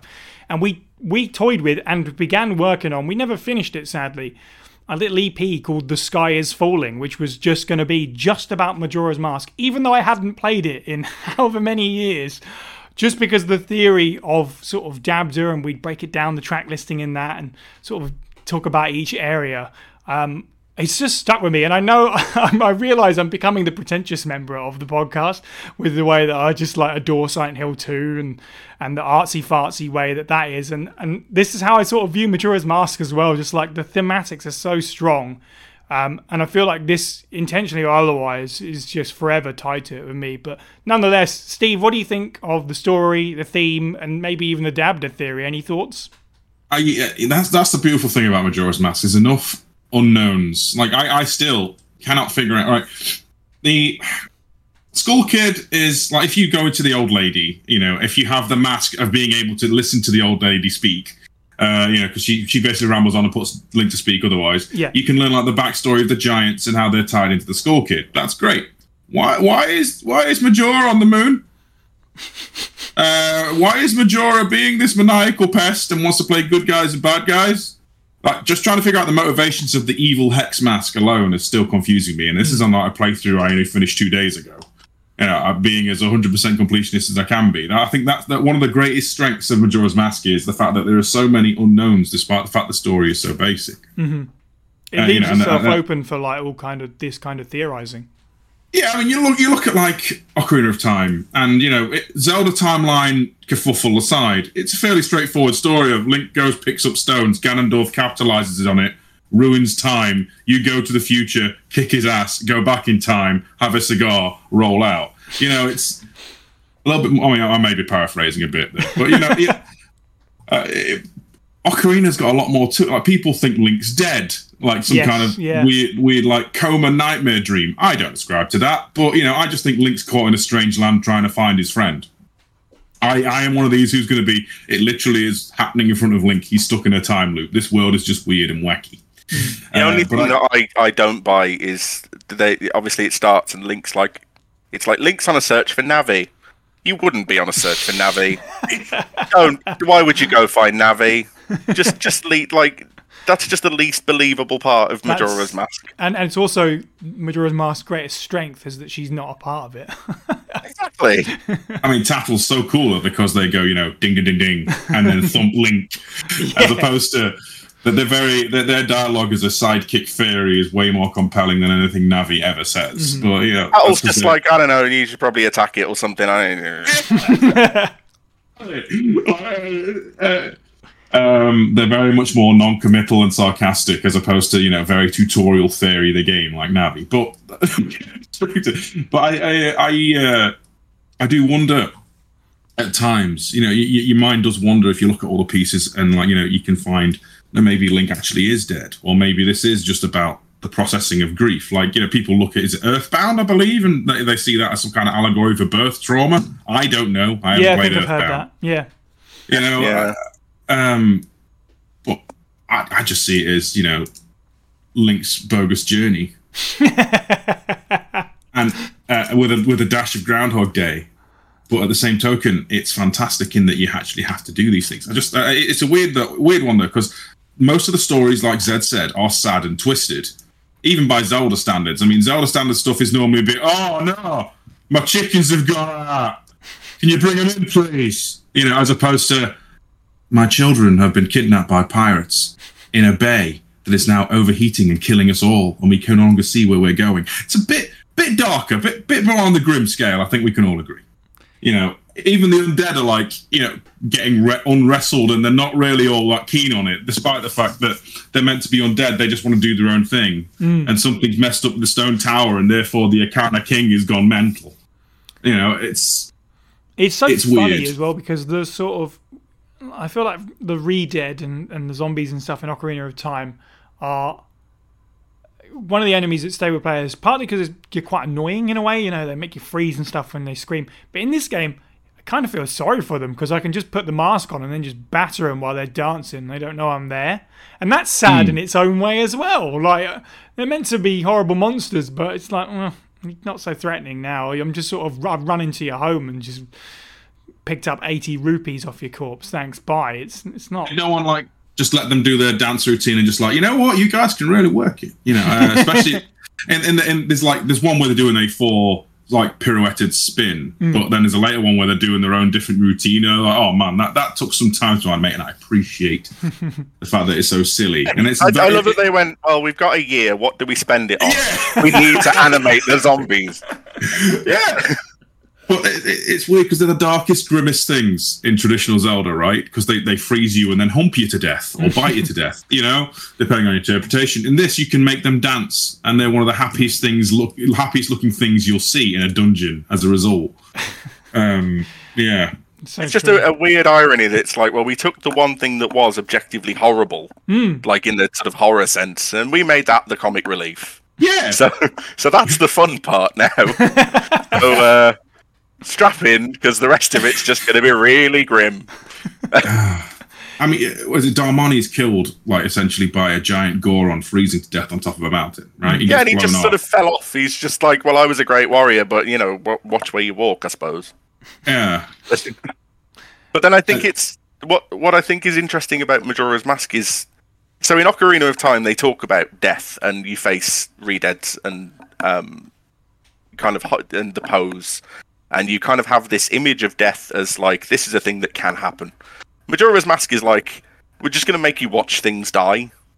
Like you, you actually have to witness the part where things die and and in fact be involved in it. Right. So yes. that's that's going to be fun for you. that was something that I definitely wanted to touch on is that in terms of the masks, it's not just uh, what they do for the gameplay, it's kind of what they do for the story as well. Because in Ocarina of Time, you sort of go into these sort of different parts of the world and as an observer and sort of understand the plights of the Goron and the Deku and everything that's going on.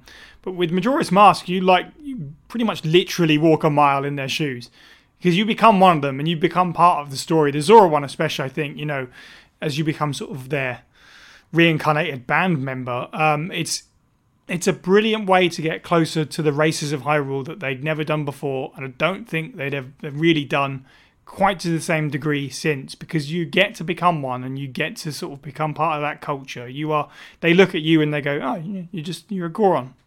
You know, I think that's uh, really cool, especially for the Gorons and the Zora, who obviously from this point onwards go on just to show up in near enough every Zelda game, um, and even when they're not, it it's the games where they're bird Zora as opposed to fish Zora. um, do It's love the them. part as well where you, you come back as Darmani and everyone's like, oh, heard you were dead. Yeah, exactly. You just kind of like I wish I could just reply, "I got better," and just, just, just like give me one option, please. Exactly that. Exactly. So, and it's it's funny because with the Deku Scrub, which I think is, I'm sure probably lots of people say this, so it's kind of like the Code Veronica argument, as Steve would know. I feel like it's underrated, but probably everyone says that. I'd love to see them return and sort of that playstyle return and stuff like that. Oh, d- y- can I just touch on actually? You know, we haven't talked about it, but the fact the Dekus like have a full like ecosystem, Yeah, royal so family, cool. and loads of designs, and they look awesome. And I'm pretty sure it's the only game where you get that. Um, and, sure. and the Deku princess is a queen, and the fact she beats the living daylights out of her dad is so funny. You know, I'm, I'm so, uh, so I just No, no, you're to- you're so right. You're you yes, exactly. I completely agree with that. But then, like, even all that aside, one of the sort of final shots of the game, if you did the right thing, what I love about the credits in this game as well is that depending on what you did, you may or may not see all of the sort of epilogue scenes. You might just have black with the names, or you might have a scene playing underneath it, which is really cool. And one of the last ones you see, of course, is the identity of the Deku Scrub that you've taken on, because all of these masks are of dead people, and you kind of get that uh, sort of final sad revelation at the end that sort of links back to the beginning. Uh, yeah, so I just love how the masks are also they're not just a gameplay device. They really do feel like part of the story, part of the world, part of the theming. I and do love that when you get when you get the ending. That's the one that it. I think that's the last one it does before it shows you the It picture is, of yeah, yeah. uh, the giants and Link scratched into a tree and whatever. And it's like, right, the very last one we're going to show you is this utterly heartbreaking one that confirms the thing you thought. Right, But right if you were feeling happy, because you know you've seen like you, you get the wedding, I think before that, and it's like I worked really hard for that, so I'm glad that Hmm. went off without a hitch. Which is, and you think, well, is it going to end in this sort of traditional comedy way? There's an ending with a wedding. That's lovely. No, after that, we thought we'd put the heartbreaking one because we wouldn't want you to think that this has been a happy story. Right. Like, we'll, we'll give you sati- We're like, we'll close off all the happy story stuff. You know, we'll wrap up the, the story threads, and then the last one will be misery, because that's Majora's Mask. Exactly. It sums it up so well. So is the theory? I mean, obviously, we in some way, shape, or form, Link has been given the uh, the soul of the Deku Scrub. There, right? Is it a case of he was just in the wrong place, wrong time? Majora went, you know what? You know, it'll be a right laugh if I just shoved your face and soul into this annoying blonde kid. I think that's what it is. Because um, I don't know whether Darmani's corpse is anywhere, but obviously Mikau just kind of He dies in front of me. stays where he is, and and you know his guitar gets put there, and that's that's him. So I think that Deku Scrub was just there. he was just wandering around, and now he's a mask on your face. Excellent. All right, so let's uh, wrap up a little bit uh, before we give final thoughts. What do you think of the legacy of Majora's Mask? Is a question that I wanted to ask, and we talked about the theories, but there's one thing that I definitely wanted to bring up as well um, that needs to be addressed, which is one thing that I think has sort of heavily affected uh, the longevity of this game, which is the internet. Oh no! No! Oh yeah, No! I mentioned that. too. I have to dear. mention this too. So, um, I don't know the full history of spooky stories on the internet, but for my money, this is one of the earliest ones, or one of the ones that hit hardest earliest. It's the one that I remember sort of being the first time this had happened. Which, of course, I'm referring to the Ben Drowned creepypasta. If you don't know what that is, it'll take entirely too long to explain. So do look it up. It's really interesting. It might seem silly now, uh, but at the time, it was like cutting edge stuff. Um, people sort of doctoring footage and screenshots to make it look like they had essentially a possessed version of Majora's Mask. And there was hundreds, if not thousands, of people trying to understand and following along with these updates about this possessed copy. And it had never been done before. Keep in mind, this is way before like mods and stuff like that. Um, I don't remember exactly when it was. I'm pretty sure it was before YouTube or it was very early YouTube days. Um, and I think that has had uh, quite a lot of an impact on the game from then onwards because even if it's been forgotten by lots of people um, or not even heard of by certain generations, I think Ben Drowned's sort of legacy is making Majora's Mask not just horribly sad, as we talked about, but creepy, just really creepy, and it really compounds everything that's in the game. You you hear about stuff like this before you even put the cartridge in. You're kind of like, yeah, I hear this is basically a horror game because of stuff like Ben Drowned, and that's uh, for me that had like a huge impact that's kept the game alive. I don't. I would almost go so far as to say, without Ben Drowned, you might not have the demand for Operation Moonfall, as it was called, which led to the 3DS remake. But perhaps, perhaps it's a bit too bold. Um, Steve, what do you think is the legacy of Majora's Mask? It's the Wild Child. It's the one that breaks the mold the most until Breath of the Wild came. Yeah, You know, uh, uh, you know, it was the one that expanded. I believe one of the few Zelda games that was a direct sequel after the first and second Zelda. Right? I'm not. I'm not big on my Zelda timeline, but they always used to feel very just their own thing with a different link in a different time in a different place. Uh, whereas this one literally feels like, yeah, I've just finished Ocarina of Time. Slam the next cartridge in. We're on. Let's go. Uh, so that's a unique thing. And I do think, yes, truly, Ben Drowned probably did have a factor in the 3DS thing. And to be fair, fair play to it, Majora's Mask. You inspired an entire internet subculture because that obviously spiraled onto its own horror thing. And I'm not, I'm not against the idea of internet horror fiction. You know, Slenderman and all that crap, the the, the, Marble Hornet stuff. Anyway, um, but when it comes to this in itself, it's such a unique little creature, isn't it? Because you know, it's not just Link get all the things and go whack the boss and save the world. You actually have to go around and figure out how to solve all these people's crises, and you assume different shapes and forms. You know, full transform. I don't think we've had full transformative powers truly in a Zelda game since, have we? Zed, you know better than me on this one, right? Um, I mean, the only one I can think of is Twilight Princess, which does feel like Yeah, course, taking notes course. from Majora's a little bit. Yeah, uh, totally forgot about Wolf Link. Sorry, Twilight Princess. It's because I prefer Wind Waker. Um, you know, I, but the same token, like the, the best parts of this aren't that for me. Like uh, the, the, the, things that will leave a legacy with me is the faffing about in Clocktown. It is meeting the people. It is learning the schedules and doing the thing, which is, you know, probably not its biggest tentpole mechanic, is it? Um, the horror know. aspect I don't know. well, it's a yeah, big when, part. when people talk about when people talk about Majora's Mask, they talk about the time limit. They talk about the transformations, Mm. right? Or they talk about the horror theming elements. They don't talk about being a busybody. True. Yeah, I guess. yeah, um, yeah. But it's one of the few games that lets you do that. And I actually, you know, maybe it, maybe I'm just naturally a nosy person and I don't really know it, you know. But I, I genuinely enjoy that part about it. Plus, the payoff is that you get the most overpowered transformation mask that I can't believe no one's talked about, which is just fierce Oh, yeah. deity link. Yeah. uh, where you basically any uh, if you were a child and deciding right i'm to i'm going to draw link but he's going to be able to beat ganon in one hit and it's going to look awesome. That's fierce fierce de- deity link. It's just like some kind of child's cartoonish interpretation of how ultimate can you make link. I was Uh, 13 when Majora's Mask came. Fierce Deity Link at 13 years old is it's perfect because it's it's just like this is the coolest thing ever made, and I'm 13 and therefore know what cool is. yeah. You know, Absolutely. excuse me. You know super saiyan link with yeah, tribal tattoos and he can shoot lasers out of his sword whenever he feels like it uh, uh, with you know a, a double DNA helix blade. It sounds ridiculous. It is, and you can only use it in boss rooms, but it's great. Oh no, you can fish with it as well, can't you? You can now fish with it. it. The fishing thing wasn't in the original.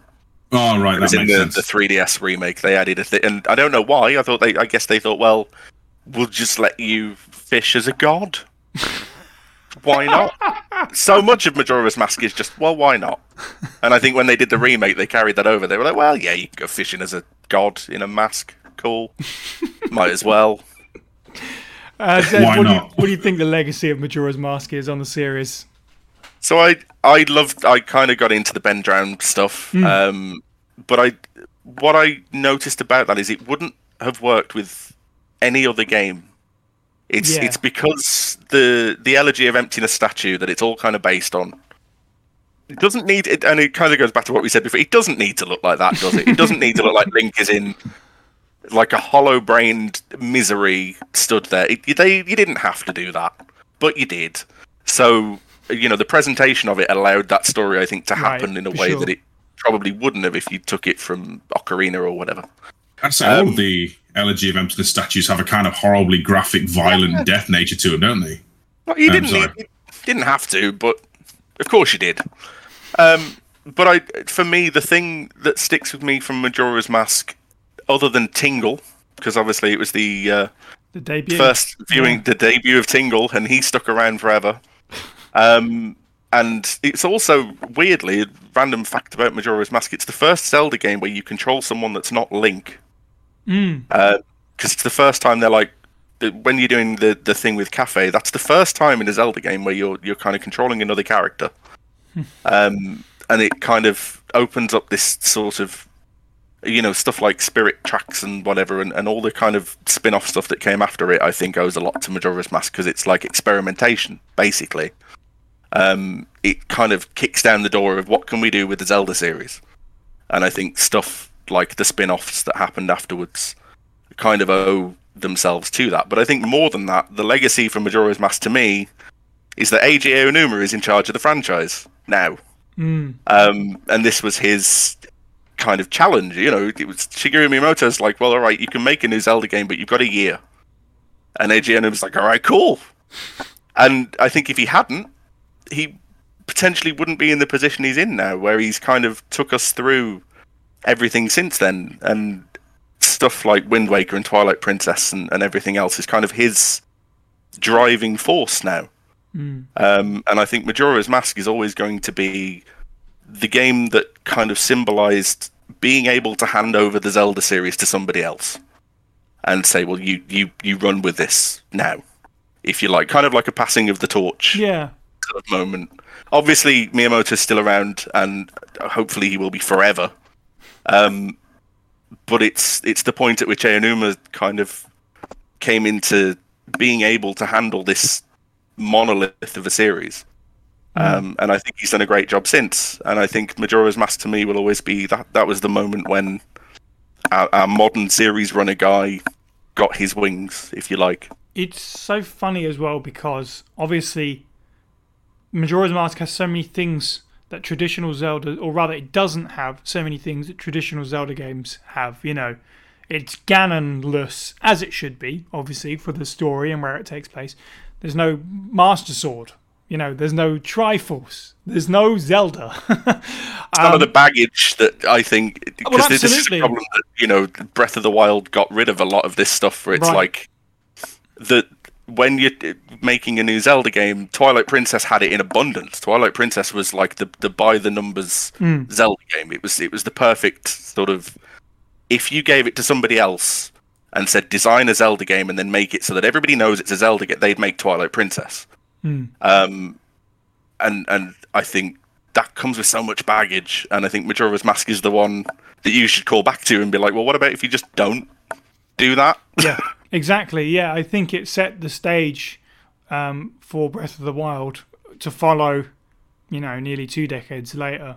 Um, and also, n- not forgetting, of course, with Majora's Mask, once you uh, can, can take the first mask off and become Hylian Link, the first thing you do um, is run straight up the clock tower to try and fight Majora's Mask before you realise this isn't going to work. And that's when the sort of time travel mechanic gets introduced.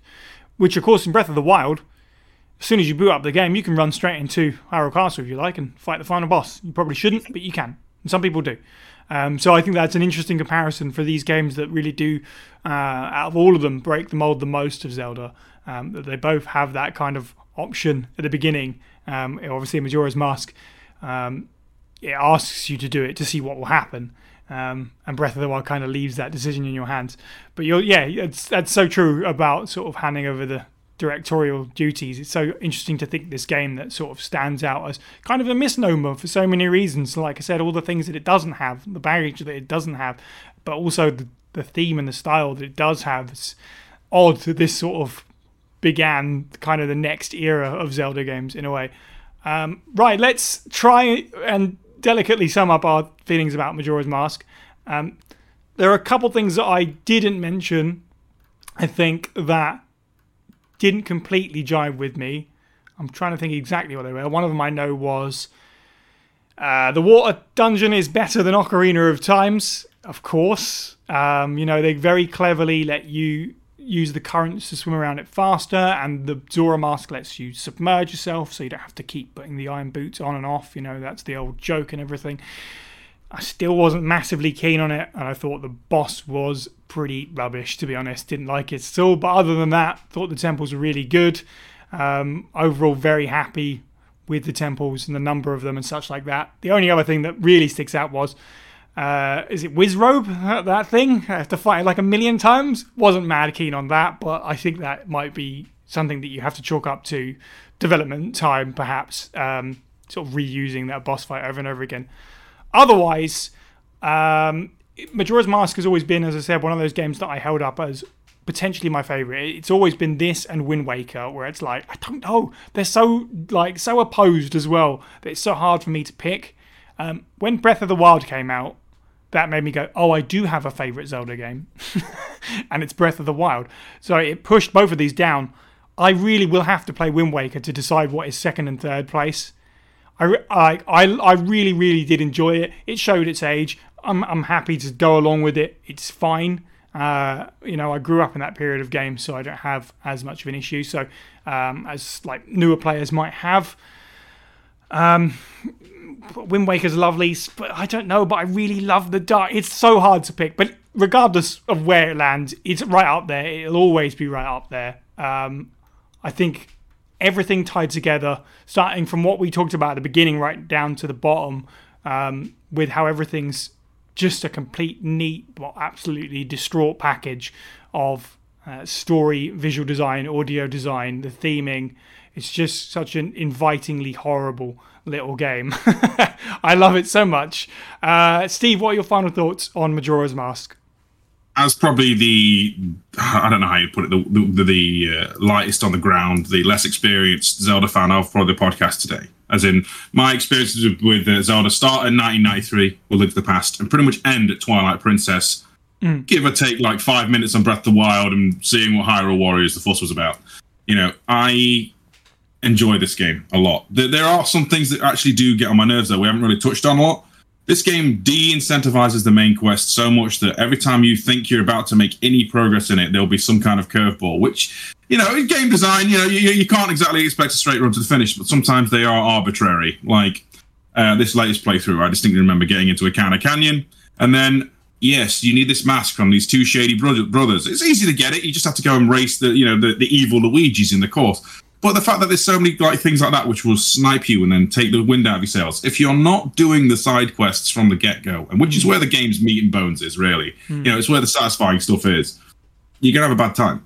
Um, and as a result, my personal favorite Zelda is still steeped heavily in nostalgia. Is 1993's great, you know, Link to the Past, followed probably by Ocarina, because you know, great sweeping adventure, this, that, and the other, and then it's Majora, and then maybe it's Wind Waker. This this moves around. It's normally those four is the point I'm saying. But Wind Waker doesn't have the the uh, you know the weird majesty of Majora. You know, this is the this is easily the oddest one, even though you know Wind Waker is completely underwater. Like you know, the entire world is ruined. It's a post-apocalyptic, yeah, post-apocalyptic as opposed to pre-apocalyptic is what mm. I'm getting at. Um, it's the most unique, I'd say, but pre Breath of the Wild, right? Yeah. That, that there was just so much strangeness, and the fact that, I, as I've said earlier, this is the only one where an actualized real world with almost more real feeling NPCs compared to the later games. I'd imagine. I don't know if Breath of the Wild has like you know characters doing different things about like, like set days of the week or whatever. That that might be a thing, uh, and it makes it a lot more novel. The fact that this game has so much discussion still about what the hell was going on, the meaning of it all, I think is testament to it. Hmm. Uh, yeah, so with that being said, yeah, it's a fantastic little game. And if you've been put off of it just because you hear about, oh no, I've got three days, don't panic. It's fine. You have infinite days. You just get to rewind time a lot. It's it's it's no deal breaker. I, I say this like as loud and clear as possible. If that is the only thing putting you off of it, you are missing out on one of the best it's weird because sometimes I feel mentally trying to picture it as an expansion, and it's not. It's its own properly, fully realized Zelda game. It just happens to look a lot like Ocarina. Mm. You know, uh, you are missing out. Yes. If you haven't, if you have not played this game, like even if it's not necessarily going to be your favorite favorite Zelda game, and even if there are some things that will curveball the living daylights out of you, like yeah, I got to do a Gerudo Pirates Palace now. You know, still a fantastic time. Yes, and as Steve said, you can always rewind time, and you can always uh, down a right, down a right as well. Uh, Zane, what are your final thoughts on Majora's Mask?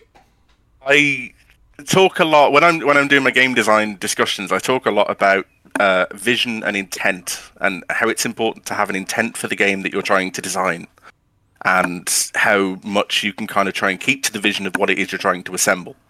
And I think Majora's Mask is an example of a game that has a clear intent that they knew what they were doing from you know kind of the first month of development. There's all these ideas started coming together of like uh, a time cycle and, and everything else. And i think the intent of majora's mask to tell you this story to put you in this world to do something that's so dramatically different to ocarina of time um, is just so beautifully realized in the marrying of the visuals and the music and the the mechanics Mm. um, and Ocarina of Time, it, it's kind of strange. I, I, whenever I talk about Ocarina of Time, it's always as kind of like this reverent sort of. It was a very important game. It was the great blah blah blah blah blah.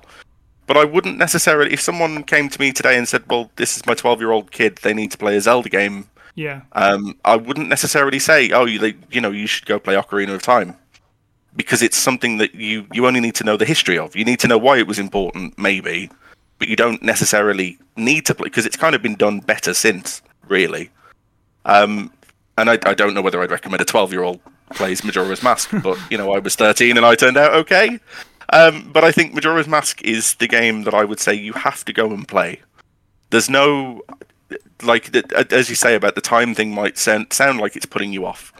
All of the discussion about the Ben Drowned stuff. If all of the hype and the discussion around Majora's Mask has ever th- made you think, oh well, what if I don't like that because blah blah blah, just go and try it hmm. because as much as we can talk about it, Majora's Mask is a game that I think you have to experience. It's it's not like Ocarina of Time. It's not like something where someone can just tell you, well, this is what it did and it did it really well Yeah. because Majora's Mask, you have to feel that world. You have to be in that world and realize your place in it and kind of do the thing that video only video games can do, where you are actively involved in this. Um, and I think Majora's Mask probably does that better than I would say any of the other Zelda games. Um, I think it's the thing that it's the closest that, that Zelda's ever got to one of these kind of choices matter sort of games in that you have to be there. You have to do these things, and it's it's an experience that you have to have if you want to know what it's about. And and no one can tell you. Even I can't. You know, I can't tell you what Majora's Mask is about as much as we've tried. you kind of just need to go play it. Yes.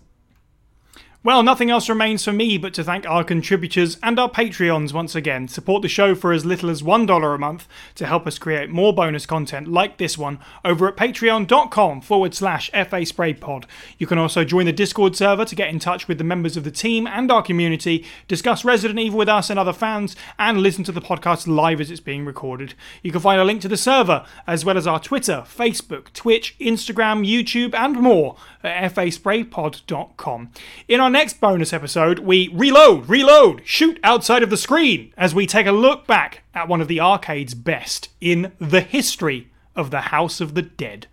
You can find the podcast on YouTube, Stitcher, Spotify, and iTunes. And if you enjoyed the show, please do leave us a review where you can. It helps spread the word. Thank you to the panel. You can follow all of us individually. I'm at Syniac underscore 123. Steve is at FB Steve was taken. And Zane is at Zane Does Things. And finally, thank you for listening and have a good week.